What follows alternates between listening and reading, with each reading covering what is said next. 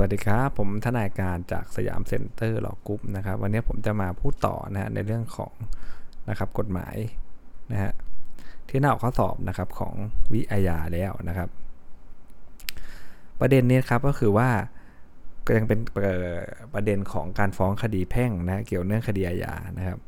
ศาลแพ่งครับไม่ต้องถือข้อเท็จจริงนะฮะตามความเห็นของพนักงานสอบสวนนะถ้าตอนนี้ออกข้อสอบมาก็จะมาหลอกกันเราตรงนี้เนี่ยแหละครับนะว่า พนักงานสอบสวนมีความเห็นแบบนู้นแบบนี้นะหรือเป็นการเปรียบเทียบปรับอะไรก็ว่าไปนะครับ อันนี้ก็จะไม่ใช่ข้อเท็จจริงตามที่ปรากฏในคำพิพากษานะนะคำพิพากษาในคดีสนอาญานะครับ ส่วนยุความที่เกี่ยวเนื่องคดียามาตรา 51 นะครับ ก็จะมีกรณีที่ที่น่าสนใจประมาณนี้นะครับว่าถ้าเป็นกรณีที่ไม่มีผู้ใดนะฟ้องทางอาญาเลยนะครับไม่มีผู้ใดฟ้องทางอาญาเนี่ยสิทธิ ที่ฟ้องทางแพ่งเนื่องจากความผิดทางอาญานะครับก็ย่อมมีกำหนดตามอายุความเลยนะครับถ้าไม่มีใครฟ้องทางอาญานะนะเช่นเรื่องฆ่าเห็นไหมฮะเรื่องฆ่าเรื่องอะไรเงี้ยนะครับแน่นอนมันเป็นละเมิดด้วยนะครับเพราะนั้นเนี่ยถ้าไม่มีใครฟ้องทางอาญาเลย สิทธิที่จะฟ้องทางแพ่งเนี่ยก็ย่อมมีตามมาตรา 95 นะครับให้ถือทำอายุความในคดีอาญาเลยนะแม้ว่าถึงผู้เยาว์หรือผู้ควรจริตตามมาตรา 190ทับ20 จะเป็นผู้ฟ้องนะหรือได้ฟ้องตั้งหาแต่คดีอาญาก็ตามนะซึ่งหมายความว่า แม้เป็นคดีที่ผู้เยาว์หรือผู้ควรจริตนะฟ้องใช้สิทธิเรียกร้องของตนต่างหากเนี่ยก็ต้องถือตามอายุความตามอาญานะครับ ก็คือจะยกเอาสิทธิประโยชน์ของมาตรา 193 ทับ 20 เนี่ยมาอ้าง ว่าอายุความยังไม่ครบจนกว่าจะครบ 1 ปีอะไรนี้ยไม่ได้เนี่ยสิทธิเรียกร้องค่าเสียหายเกิดจากมูลละเมิดนะครับ ตามมาตรา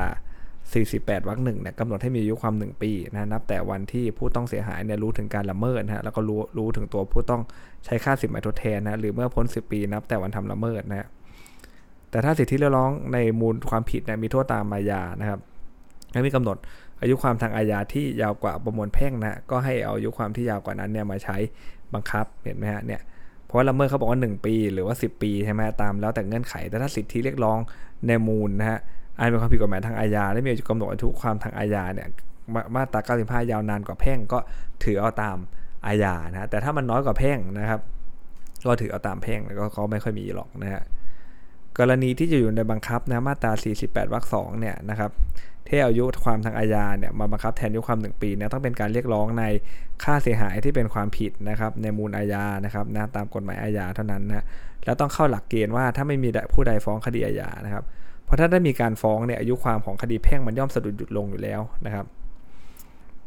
ถ้าศาลพิพากษาดำเนินจนเสร็จเด็ดขาดแล้วก่อนที่จะฟ้องนะฮะก็กำหนดอายุความก็จะเป็นตามมาตรา193ทับ20นะคือ 10 ปีนะครับ แต่ถ้าศาลพิพากษายกฟ้องปล่อยจำเลยแล้วนะสิทธิ์ที่จะฟ้องเนี่ยก็ย่อมมีเป็นตามแพ่งและพาณิชย์ซึ่ง ก็แน่นอนว่าน่าจะเกือบขาดอายุความไปเลยอยู่แล้วนะครับ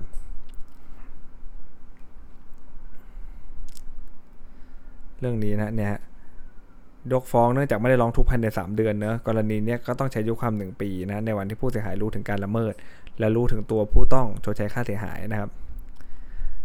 กรณีกำหนดยุความทางอาญานะมาบังคับแทนกำหนดยุความทางแพ่งเนี่ยนะฮะ จะต้องเป็นการใช้สิทธิเรียกร้องจากผู้กระทำความผิดทางอาญาเท่านั้นนะครับถึงจะใช้หลักการตามมาตรา 448 วรรคสองนะครับ จะเอาแต่แก่บุคคลอื่นที่ไม่ได้กระทำผิดด้วยไม่ได้นะครับ แม้ว่าบุคคลเช่นว่านั้นอยู่ในฐานะที่ต้องร่วมรับผิดด้วย ไม่ว่าจะเป็นพวกนายจ้างเนี่ยที่มาบ่อยๆเลยนะ ตัวแทนนายจ้างครูบาอาจารย์นะ เพราะว่าไม่มีกำหนดอายุความทางอาญาที่จะเข้ามาเกี่ยวข้องกับบุคคลเช่นว่านั้นนะ บุคคลที่ไม่เกี่ยวข้องเนี่ยก็เอาตามนี้ไปเลยนะครับ เอาตามจริงไปเลยนะของคดีแพ่งนะครับ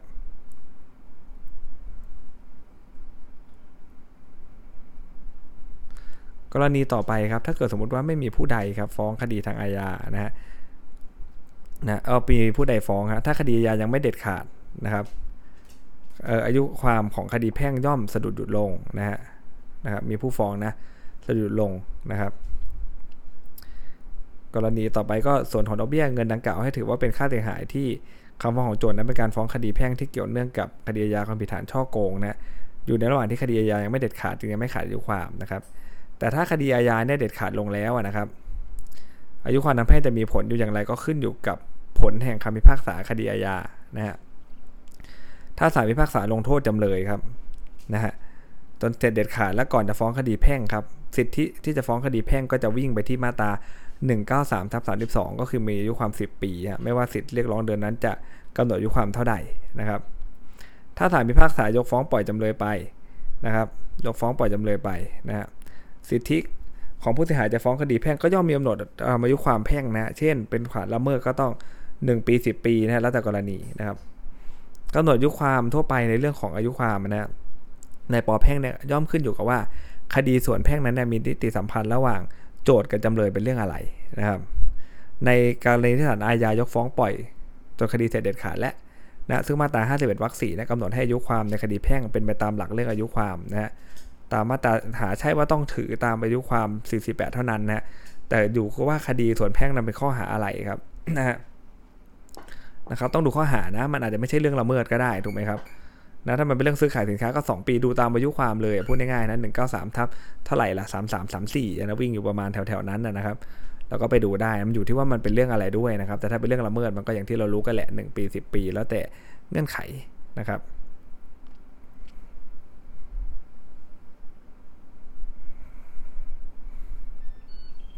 ต่อไปครับเมื่อวันที่ 7 กันยาครับในดำเนี่ยนะขับรถยนต์บรรทุกนะครับ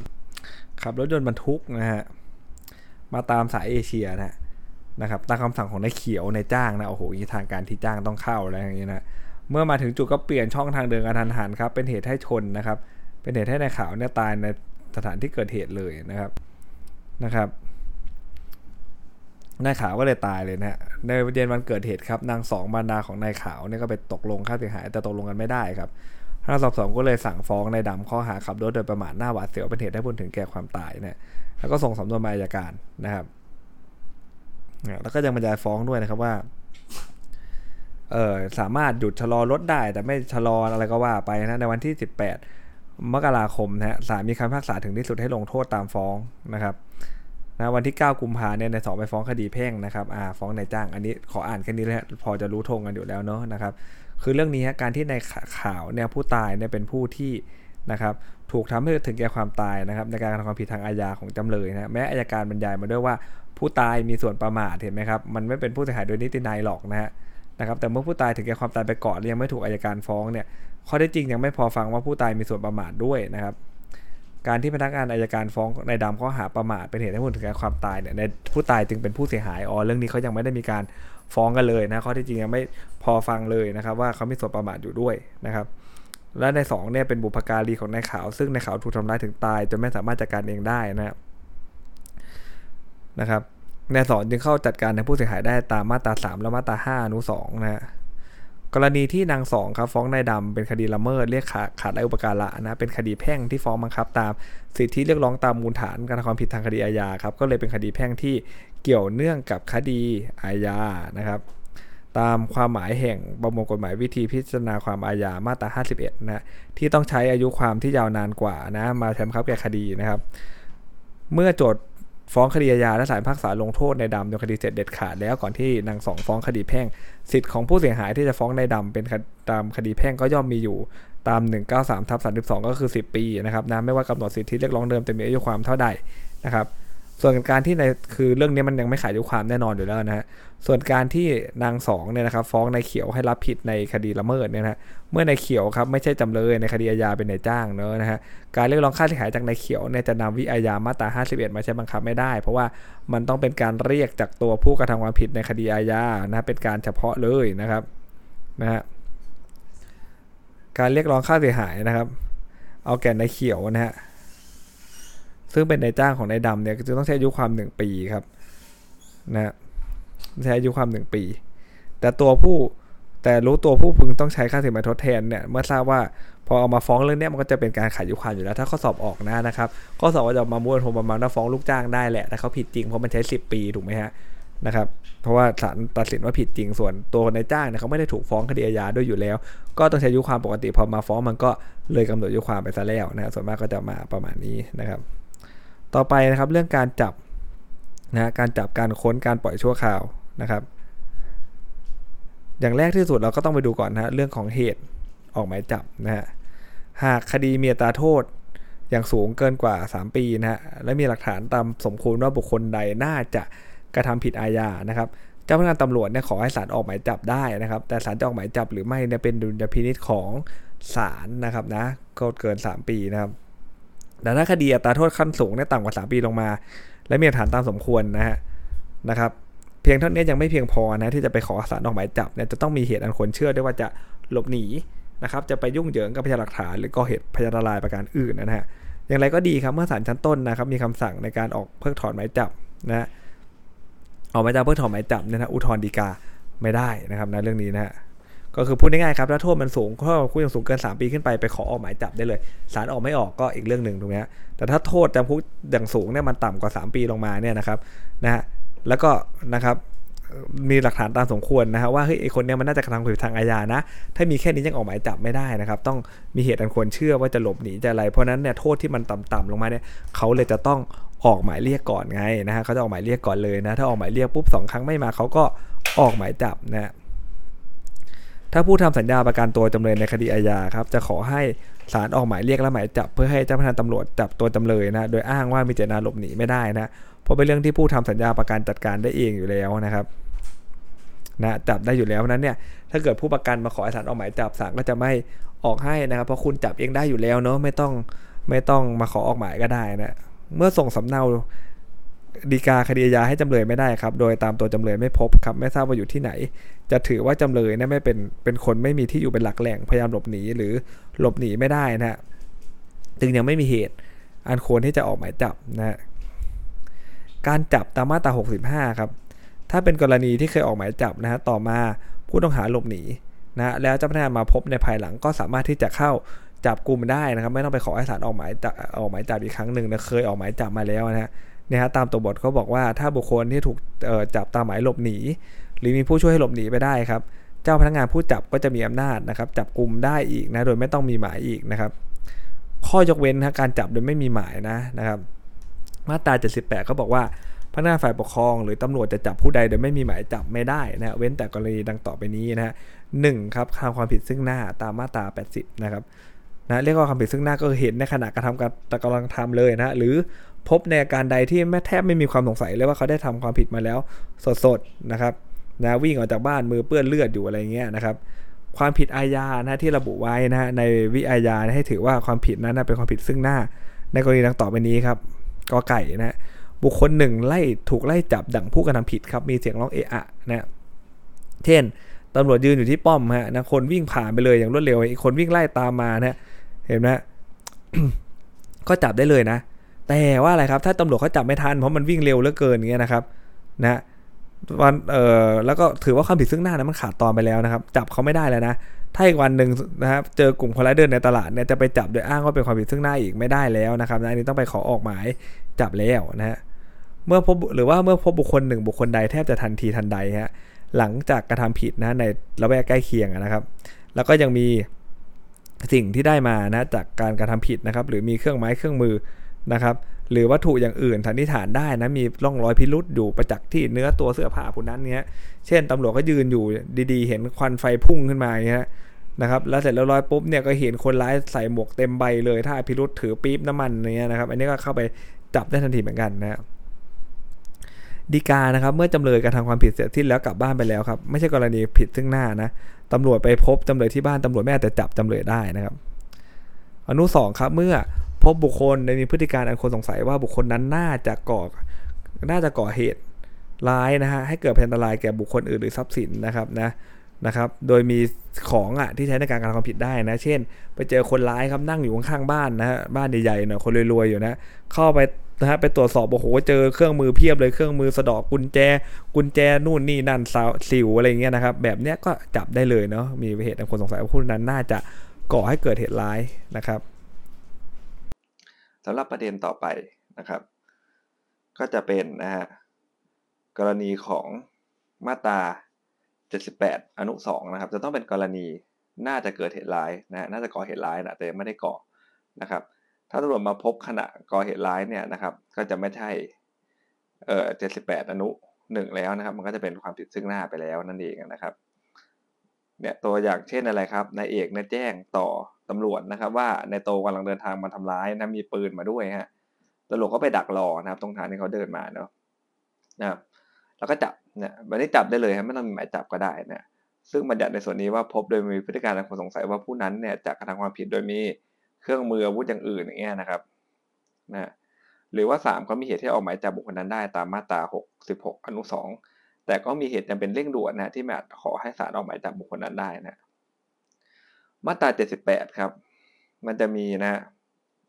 มาตรา78นะมันจะมีการผูกกับมาตรา 66 อยู่นิดหนึ่งนะครับ ก็จะมีคำว่านะฮะมีเหตุอันควรเชื่อว่าจะหลบหนีนะครับ เพราะนั้นเนี่ยมาตรา 78นุ3เนี่ยต้องมีหลักสามประการประกอบกันนะหนึ่งก็คือมีหลักฐานตามสมควรหรือไม่ว่านะครับผู้ถูกจับน่าจะได้กระทำความผิดอาญานะฮะมีเหตุอันควรเชื่อเชื่อว่าเขาจะหนีหรือจะไปยุ่งเหยิงพหลักฐานนะหรือจะก่อเหตุอันตรายประการอื่นนะครับ หากผู้ถูกจับไม่มีหลักแหล่งให้สันนิษฐานว่าบุคคลนั้นจะหลบหนีครับและต้องมีความจำเป็นเร่งด่วนด้วยนะที่แบบขอให้ศาลได้ออกหมายจับบุคคลนั้นได้นะ เช่น เจอขณะกำลังจะหนีออกนอกประเทศแล้วนะหรือว่าพบบริเวณช่องทางตามธรรมชาติจะหลบหนีอย่างเงี้ยนะครับ หรือว่าเป็นการจับผู้ต้องหาหรือจำเลยที่หนีหรือจะหลบหนีในระหว่างถูกปล่อยชั่วคราวนะครับ ผู้ต้องหาหรือจำเลยที่หลบหนีครับนะนายประกันก็ย่อมมีอำนาจในการจับผู้ต้องหาหรือจำเลยนั่นเองนะครับนะกรณีรัษฎรเป็นผู้จับครับ มาตราเจ็ดสิบเก้าว่ารัษฎรจับผู้อื่นไม่ได้ครับ เว้นแต่จะเป็นความผิดซึ่งหน้านะครับ และความผิดนั้นระบุไว้ในบัญชีท้ายประมวลด้วยนะครับนะหรือมาตรา82องอะไรก็ว่าไปครับเจ้าพนักงาจะขอช่วยให้จับเงี้ยนะรัษฎรครับโดยหลักแล้วเนี่ยก็จะจับผู้อื่นไม่ได้นะเว้นแต่ว่าเจ้าพนักงานเนี่ยเขาขอให้ช่วยจับนะตามมาตรา82นะครับคือเจ้าพนักงาเขาต้องจับตามหมายจับนะแล้วก็จะขอความช่วยเหลือจากรัษฎรอยู่ข้างเคียงเพื่อจัดการก็ได้นะครับ แต่จะบังคับให้ช่วยโดยอาจจะเกิดอันตรายแก่เขาไม่ได้นะครับ มาตรา 82 นะเจ้าพนักงานจะต้องมีหมายจับของศาลด้วยนะครับนะ เมื่อผู้ถูกจับนั้นนะเป็นความผิดซึ่งหน้าครับ แล้วความผิดนั้นนะระบุไว้ในบัญชีท้ายประมวลกฎหมายนี้นะครับ เช่นอะไรครับ ไปทำไปเดินตลาดอยู่นะเห็นคนร้ายกระชากสร้อยวิ่งออกมาอย่างนี้จับได้เลยครับเพราะการวิ่งราวเป็นความผิดซึ่งหน้านะแล้วก็เห็นในกระทำความผิดเลย แล้วความผิดวิ่งราวนั้นก็เป็นความผิดซึ่งอยู่ในบัญชีท้ายประมวลกฎหมายนี้นะครับ ก็จะจับได้เลยโดยมากคดีความผิดแบบ แบบทั่วไปก็จะรัษฎรจับได้อยู่แล้วนะ ถ้าผิดซึ่งหน้าข่มขืนฆ่าลักทรัพย์อะไรเงี้ยนะครับ จะจับได้อยู่แล้วนะนอกจากข้อยกเว้นสองประการเนี่ยราษฎรจะจับผู้ใดไม่ได้ครับและการที่ออกหมายจับให้ราษฎรไปจับก็ไม่ได้ครับ เพราะว่าหมายจับคือหมายอาญานะซึ่งเป็นหนังสือสั่งให้เจ้าหน้าที่ทำการนะราษฎรแน่นอนว่าไม่ใช่เจ้าหน้าที่นะครับ แต่ว่ามันก็มีข้อยกเว้นตามมาตราหนึ่งหนึ่งเจ็ดเนาะที่ให้ราษฎรเขาไปจับได้ในกรณีเขาเป็นนายประกันนะครับ ความผิดซึ่งหน้าครับ ตามมาตรา80นะ กำลังขายยาเลยในความผิดซึ่งหน้าเลยนะครับ ก็ติดตามเข้าไปในบริเวณบ้านได้นะครับนะมันเป็นที่เราขอฐานในเวลากลางคืนไม่ต้องมีหมายค้นและหมายจับได้นะถ้าเกิดว่าเห็นผู้หญิงนะเด็กผู้หญิงเนี่ยอยู่กับอีกคนหนึ่งสองต่อสองเลยก็เป็นพฤติการที่มันแทบจะไม่มีความสงสัยเลยถูกไหมครับว่า ว่าเพิ่งได้กระทำความผิดมาแล้วสดๆอะตามมาตรา 80 ก็จับได้เหมือนกันนะการทะเลาะวิวาทที่ได้ยุติไปก่อนหน้านี้แล้วไม่ใช่ความผิดซึ่งหน้านะครับนะตำรวจมาหลังเกิดเหตุแล้วเนี่ยไม่มีอำนาจจับโดยไม่มีหมายจับนะครับก็มันจบไปแล้วเนาะนะ การจับในที่ระโหฐานครับ ไม่ว่ามีหมายจับหรือไม่ก็ตามนะห้ามไม่ให้จับในที่ระโหฐานนะเว้นแต่ทำเรื่องการค้นนะ เพราะว่ากฎหมายเขาก็ถือว่าไอ้การเข้าไปจับมันก็เป็นการค้นได้ในตัวก็ต้องดูว่ามันมีอำนาจค้นหรือเปล่านะครับอำนาจในการค้นโดยหลักก็คือต้องมีหมายค้นนะครับ โดยหลักนะจะต้องมีหมายค้นอยู่นะครับนะครับ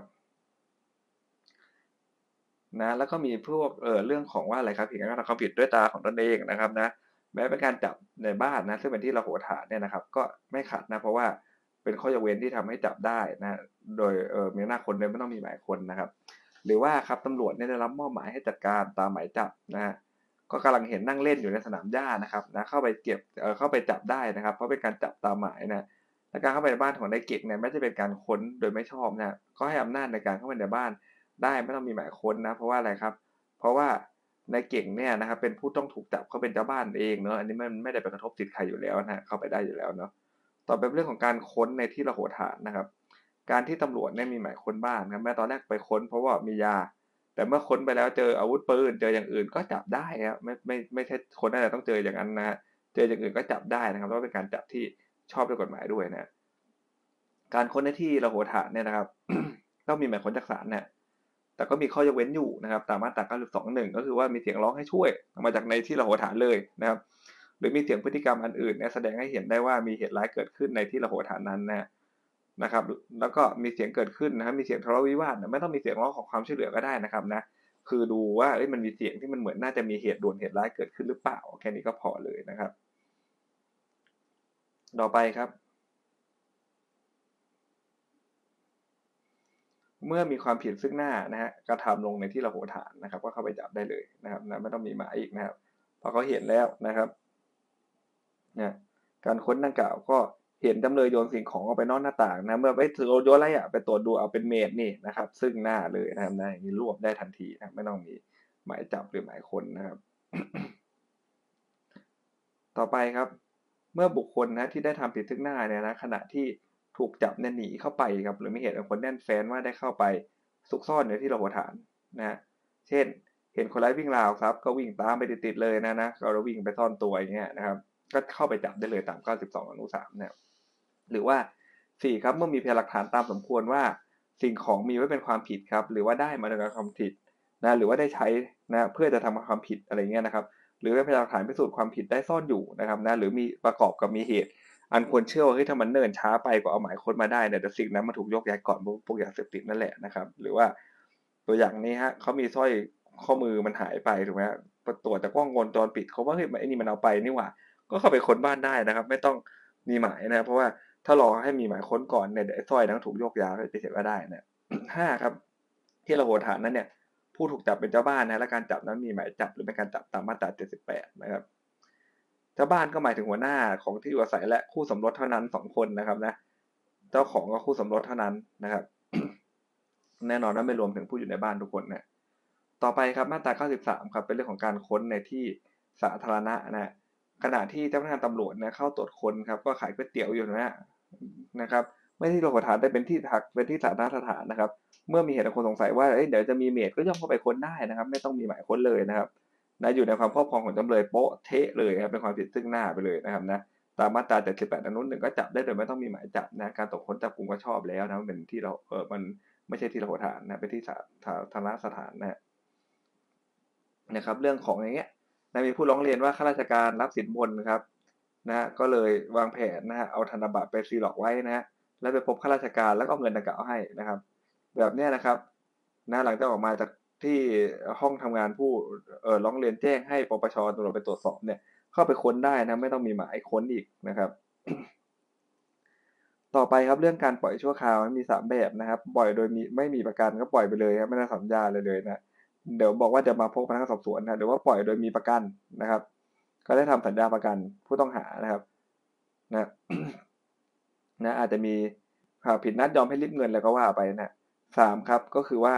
ปล่อยโดยมีประกันและหลักประกันนะส่วนมากจะใช้แบบนี้นะครับนะมันจะมีหลักประกันเพิ่มขึ้นมานะครับก็คือเอาโฉนดมาวางเงินสดมาวางเนี่ยเขาจะเรียกว่าหลักประกันนะฮะแบบนี้จะเห็นบ่อยสุดนะศาลก็จะกำหนดเลยเพราะว่ามันทำให้การหนีเนี่ยมันก็ต้องชั่งใจนิดนึงถูกไหมฮะถ้าหนีปุ๊บเนี่ยคุณก็เสียเงินด้วยเลยนะครับแล้วก็ต้องตามจับคุณด้วยนะในกรณีที่พ่อต้องหาหรือญาติมีทรัพย์ชิ้นเดียวครับ และเอาทรัพย์นั้นเนี่ยวางไว้กับตำรวจนะแต่พอพนักงานสอบสวนสอบสวนเสร็จนะครับ ส่งให้อัยการเนี่ยก็ต้องไปขอประกันกับอัยการต่อนะ มื่ออัยการยื่นฟ้องต่อศาลก็ต้องขอยื่นประกันกับศาลต่อไปเนี่ยถ้าเกิดว่านะฮะผู้ต้องหาเนี่ยหรือญาติเขามีทรัพย์แค่ชิ้นเดียวนะตามกฎหมายเริ่มโดยความสะดวกว่า ผู้ต้องหาหรือญาตินะครับ สามารถที่จะใช้หลักทรัพย์เดิมมาได้ตลอดเลยนะครับนะตามหนึ่งหนึ่งสามทับหนึ่งก็ถือว่าเอาหลักทรัพย์ดังกล่าวเนี่ยเป็นหลักประกันต่อไปนะครับอ่าสำหรับวันนี้ก็จะมีนะครับสาระที่น่าสนใจอยู่เพียงเท่านี้นะครับนะเดี๋ยววันเออเดี๋ยววันพรุ่งนี้ผมจะต่อเรื่องการสอบสวนนะครับสำหรับวันนี้สวัสดีครับ